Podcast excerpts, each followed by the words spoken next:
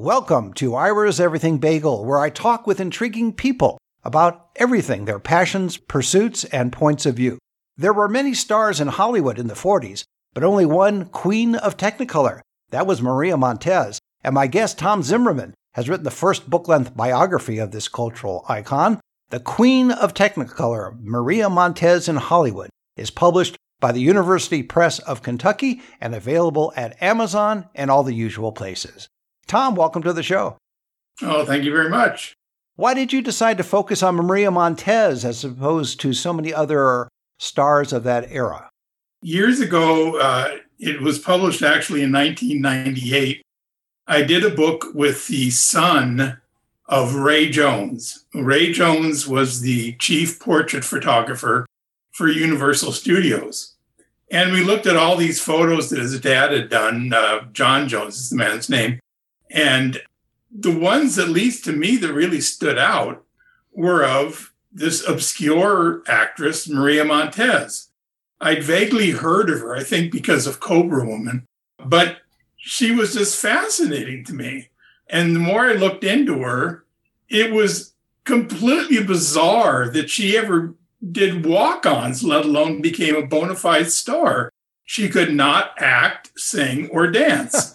and on top of it, as icing on the cake, she had this huge accent.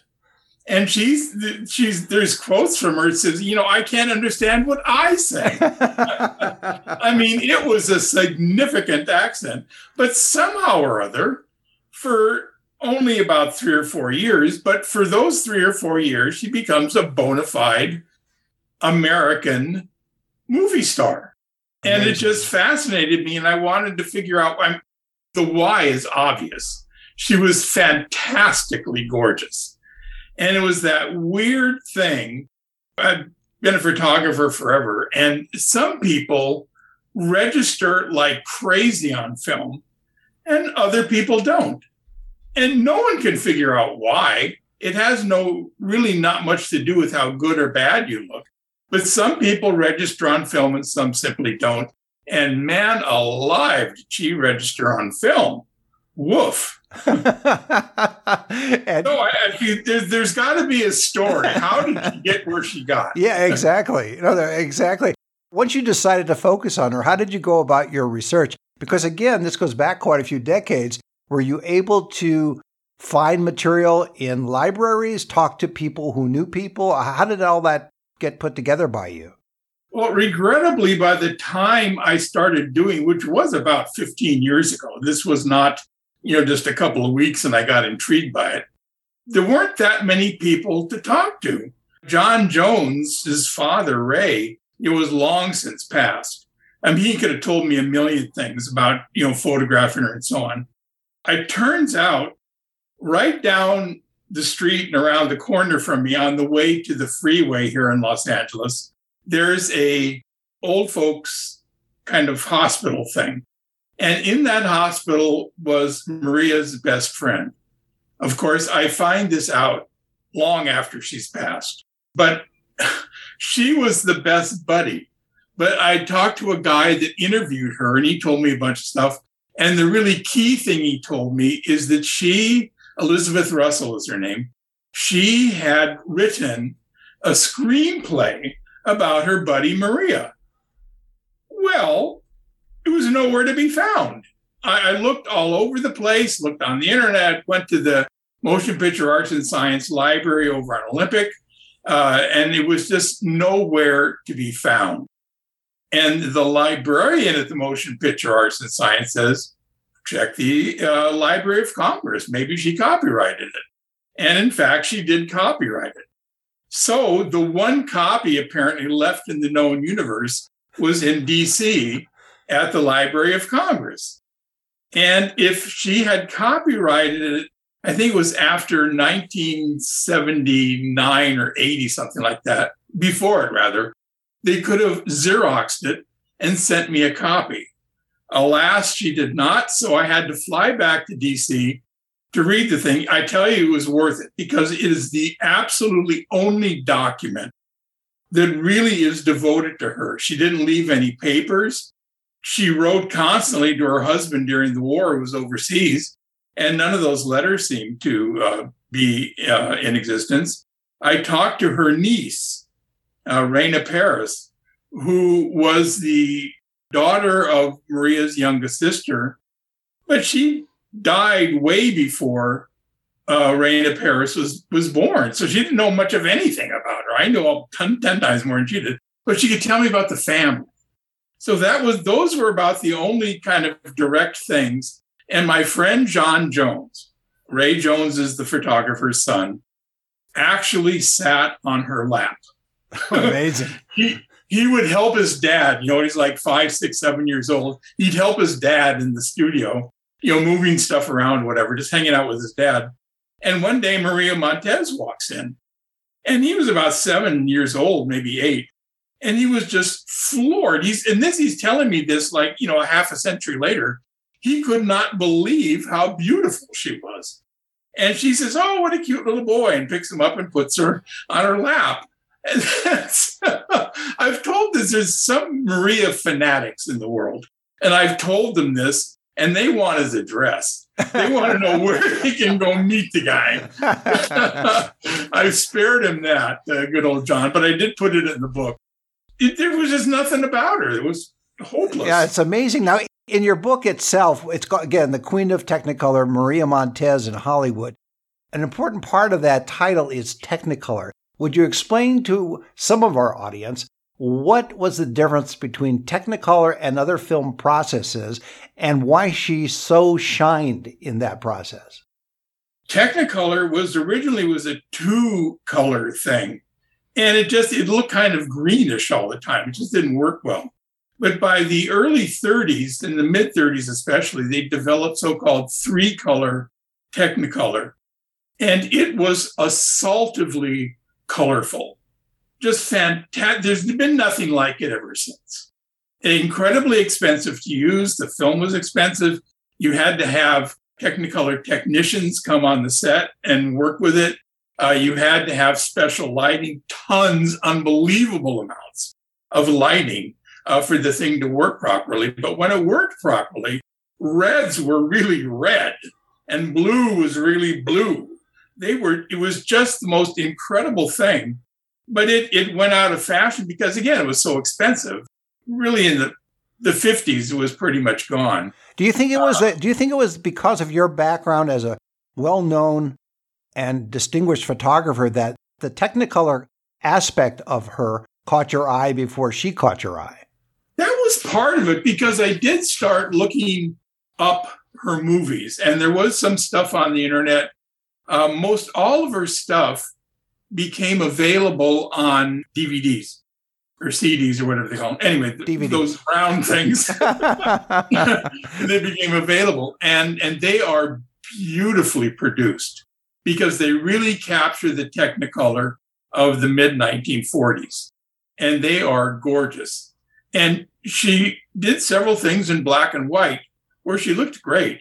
But for some reason in Technicolor, her skin tone I don't know what it was, but for some reason in Technicolor, she was a knockout. Oh my God! Well, in and your so that in, was part of it. In your opening, you were talking about how she had no discernible acting talent, and there were other liabilities as well, including her English, and yet she rose to this level. And what was fascinating too is her relationship. You write in your book between her and her father, and you think that's where that drive came from. And she didn't come from poverty, she came oh, from no. a wealthy family. No, there's a great line in there about she was supposedly having an argument, a feud, as they used to call them, with uh, an actress named Aquanetta. And she says, That's ridiculous. You know, I'm the star of the movie. She's one of the chorus girls, kind of thing. And I, I would only have a feud with an important person because I'm an important person.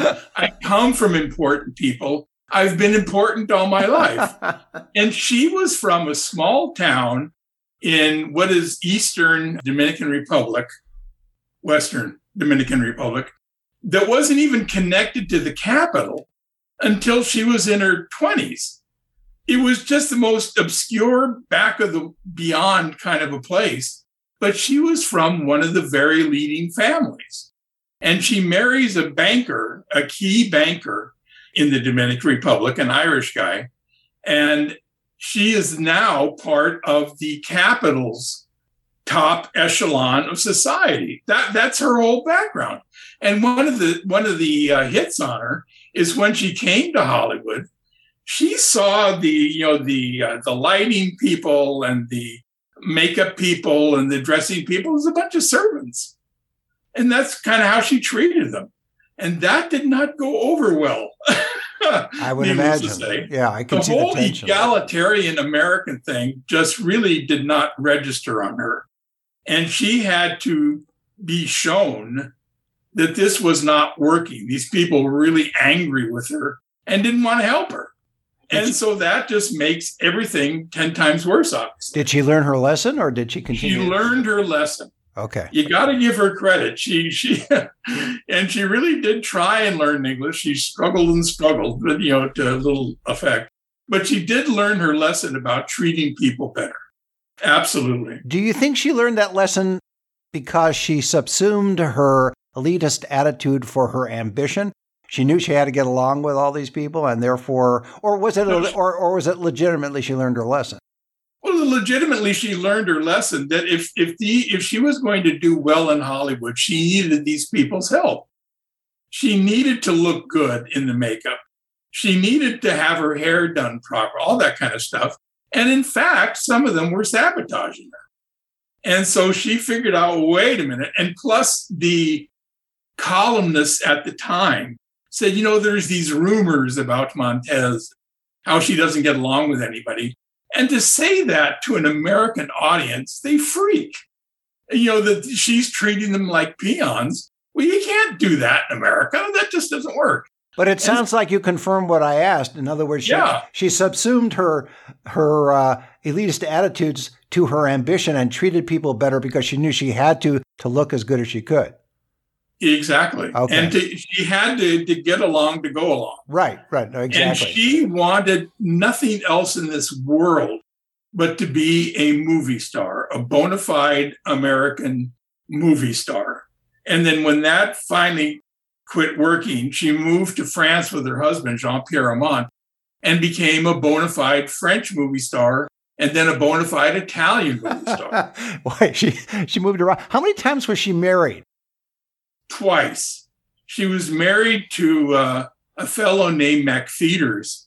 Uh, this was the, the Irish banker that was very big in Dominican circles because he was the chief representative of the New York National Bank, which really helped to fund the Dominican Republic. So, I mean, he was a very big deal. Uh, so, in that regard, it was a great marriage. Who was Claude Strickland? Claude Strickland, and I go on quite a bit about him. He was a very important character. They were never married.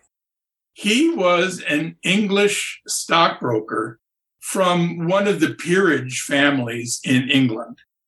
And he had apparently come to New York in 1940, soon after she had arrived, to see the New York World's Fair and all that uh, in 1939. And so he did that. He went down to uh, to Miami, he traveled around. I mean, he was- a very wealthy guy. And here he was on an extensive vacation to the US.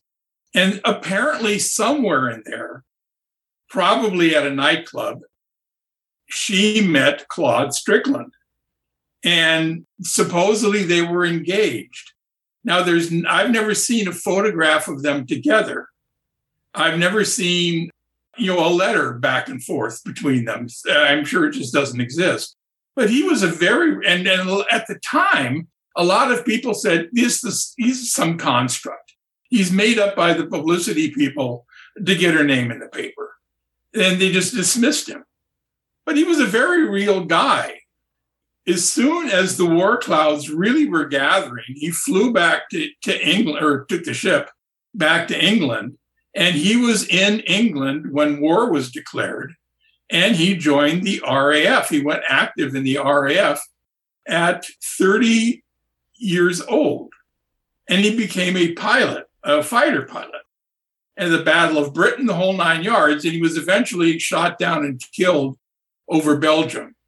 And so this was a very real guy that answered his country's call immediately. And he was as rich beyond measure. And back he went and he died. The only thing you have is she had photographs of him on her nightstand. And, and that's the closest you can get. But it was a very big deal to me to show that this was a real guy. And it's typical of the kind of man that she was interested in. Not some guy who's a playboy who wants to run around with women all over the place, but serious, devoted guys that were European. she never had a serious relationship with somebody from South, Central, or North America. Never. All the people that she was serious with and married and so on were all Europeans. Now, there was one other guy that was very important to her. She wasn't married to him, was Louis Shurr. Ah, the great Louis Shurr. Tell us about him. Louis Shurr was her agent. And she met him in a nightclub in New York and got all, because she, she was friends with all the maitre d's of the nightclubs. And they would call and tell her when some big important guy was there. And Shurr was there. And she went down dressed to the teeth and caught his attention. and I talked to a fellow who used to be an agent, eventually became a producer uh, in Hollywood. Litto, George Litto, great guy. I knew his daughter, and she introduced me. Anyway, I asked him, how did somebody that was as big a guy as Louis Shurr sign Maria Montez? And he said, uh, was she beautiful? Oh God, she was gorgeous. And he says, for Louis and for the rest of Hollywood in the 1940s, that was plenty. oh, it was great. God. And what and he's the guy, George Litto, that introduced me to Reyna Paris, the niece. So God bless him. May he he's passed recently, but great guy. There's a macro level to this story, and you open with it in your introduction to the book. And that is she is, in a way, symbolic of the federal government's good neighbor policy to Latin yeah. America. And she ends up at the White House, invited by Eleanor Roosevelt. Tell us a little bit about that connection and why that happened the way it did. There were other actresses in Hollywood, such as Carmen Miranda, but she seemed to be the one that now people don't remember, but you have brought to life again. But there were others that were big stars at the time, too. Well, Carmen Miranda was certainly the biggest. In fact, for one time, she was the highest paid woman in all of America, Carmen Miranda. Uh, Mona Maris was another one. There were several that did smaller parts. Lupe Velez was still making movies. She regrettably committed suicide, uh, I think in 43, somewhere in there. But Maria of all of them took it the most seriously because she again this was sort of you know the noblesse oblige that that this is what you did when you were an important person is that you tried to help your own country get along better with the US and to support the US and the, the whole allied war effort. Yeah, that's and, the other part of it, Tom, too, is not only was she invited to the White House, but she was involved in touring for the troops and the bond effort, but I'll let you explain. Well, oh, she, she, she, there's a whole chapter on Maria's War. And Maria's War was not unlike the war of a lot of Hollywood actresses, that you were expected, unless you were Greta Garbo, to, to go out to the bases, to talk to guys, to be available, to be a real human being to them. And she did that all the time. And sometimes it was covered in the press. Sometimes it was for the Hollywood Victory Committee, but a lot of times it was just because she was in an area making a movie where there was a base nearby and she would just go to the base and you know have they'd have a dance and stuff and she'd dance with soldiers and talk to them and hang out. She could do that. She didn't have an act.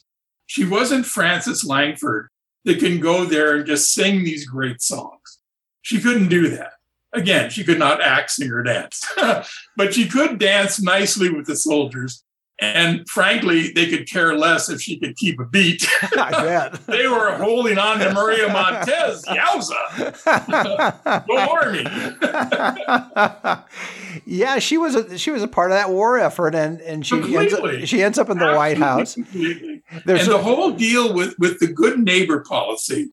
You know, the United States government wanted to make nice with Latin America because there was just tension galore with them because we were this huge power and they were not. And so we absolutely lorded it over them. There's just no question. So they tried to make up for that. And they made some movies with Latin themes, Argentine Nights and stuff like that, that were just so stupidly ethnocentric. And it made the Latins crazy angry because they were just made to look, oh, they were lovers and and they were very emotional and they embraced each other all the time. And they just looked kind of stupid. And the hero of the story was always some Anglo guy that came down there to set them straight and unscrew them. So, but what they did like was just the better American movies. And that's what was incredibly popular. And the movie companies, in fact, built theaters all over Latin America. And they wired for sound other theaters that still had just silent films. So they did all that to try and help the war effort. And Maria did broadcasts in Spanish. Anytime any kind of Spanish person was coming to uh, Los Angeles, they were always taken out to the Universal lot and she hung out with them. She really made an effort to be, in fact, part of this so called good neighbor policy.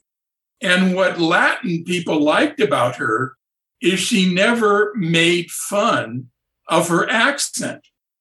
When Carmen Miranda went back to Brazil in no early 40s, 42, I think it was, she was actually booed because she made fun of her accent and the whole Latinness and, and just being crazy and all that all the time.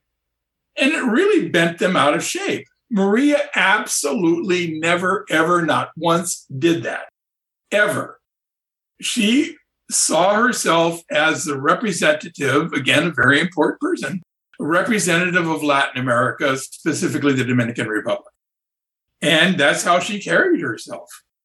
What was her relationship with other quote unquote stars of that era? Did she get along with them in Hollywood, some particularly? Yes, and some no. Very serious actresses like Gale Sondergaard thought she was like an idiot. thought she was just living on, you know, some planet nine thing and just never ever got her. Yvonne De Carlo, on the other hand, who was brought in to be a threat to Maria as an exotic, as they used to say, because she was had was half Sicilian. Yvonne De Carlo just thought she was great. And because she was so eccentric, and she really believed that she had been alive during the Mayan period and been a a princess and all that stuff in the Mayan period and had some piece of cloth that she said came from that era. And Yvonne De Carlo says she just looked at the cloth and looked kind of amazed. It you know had to be like a thousand years old, but it looked brand new. And so Yvonne just went along with the program. She just enjoyed how crazy Maria was, and that was fine with her. So it, it really mad differed. There was the actress named Anne Gwynne, uh, who probably almost nobody remembers anymore. But but she said that she she was also signed by Universal about the same time Maria was, and she says she just went along with everything Universal asked of her. She said if she had been stronger like Maria and argued and fought all the time, she would have had a better career. So it really depended. Yeah, I mean, it could have gone the other way. She could argue with the studio. Studio could have said, okay, well, we're going to put you on waivers or loan you out to some other studio. Well, eventually that is what happened. Yeah. Uh, they didn't put her out. They didn't put her out on waivers. They just were waiting for the seven year contract to be over with. And they didn't make any effort to keep her. Before I let you go, tell us about her connection with the Neverland movies. well, that was my title for them. That and the uh, the pinup industrial complex. I love that. she was very much a part of the pinup industrial complex. It's for the boys, and plus she was selling herself through her body, which was you know fantastic. frankly, you, you point out in the book that she did not like to wear bras. And the really bizarre thing for that time, she talked about it all the time. Now there was other, you know, Jean Harlow, for instance, in the 30s, same deal, but she didn't talk about it. Montez talked about it all the time. I don't wear brassieres, thank God. And, and it's very evident from the photos that she did not and didn't like them. And that that moved her up because it got her in all these columns. That's she just uh, wanted to appear crazy and willing to do anything because, in fact, she was. She was 28 years old when she came to Hollywood. 28. That's like middle aged for a, an ingenue in those days, certainly. Now it's so old. Now it's old age in Hollywood. Oh, you, yeah. And so, of course, they made her 20. Universal did. But anyways, um, she was she just used what she had. And what she had was this very engaging, crazy personality, a spectacular physicality. And she was in pinup after pinup after pinup and, and talked about it all the time about how the soldiers loved her. Let's leave it with your recommendation for her best movie. Well, then you asked about the Neverland. That's just what I call it. It's these six Technicolor movies that she made within a couple of years, two and a half years uh, in Hollywood, just kind of one right after the other. And they were all the same movie, basically. Some were in the South Seas, some were in, in Arabia, but it was the same movie. So you're saying and, that series was the best that she did? Oh, by far. Okay. Oh, by far. Because okay. they spent some money right. for once. And that's not known at Universal. but they spent money to make these things look good, to go on location. And they are fabulous to look at. And they were the perfect movie for the time because the worst war in the history of the human race was going on. And this was a total war. This isn't these, these idiot things we keep getting ourselves involved in now. This was a war for our national existence, and everybody knew it. And people wanted to go to a movie and forget about it for 90 minutes. Well, that's a great way to leave it. My guest has been Tom Zimmerman. He's written the first book length biography of this cultural icon. The Queen of Technicolor, Maria Montez in Hollywood, published by the University Press of Kentucky and available at Amazon and all the usual places. Tom, thanks for being on the show. Oh, it's my pleasure. This is fun. And join us every Thursday for a new schmear on Ira's Everything Bagel.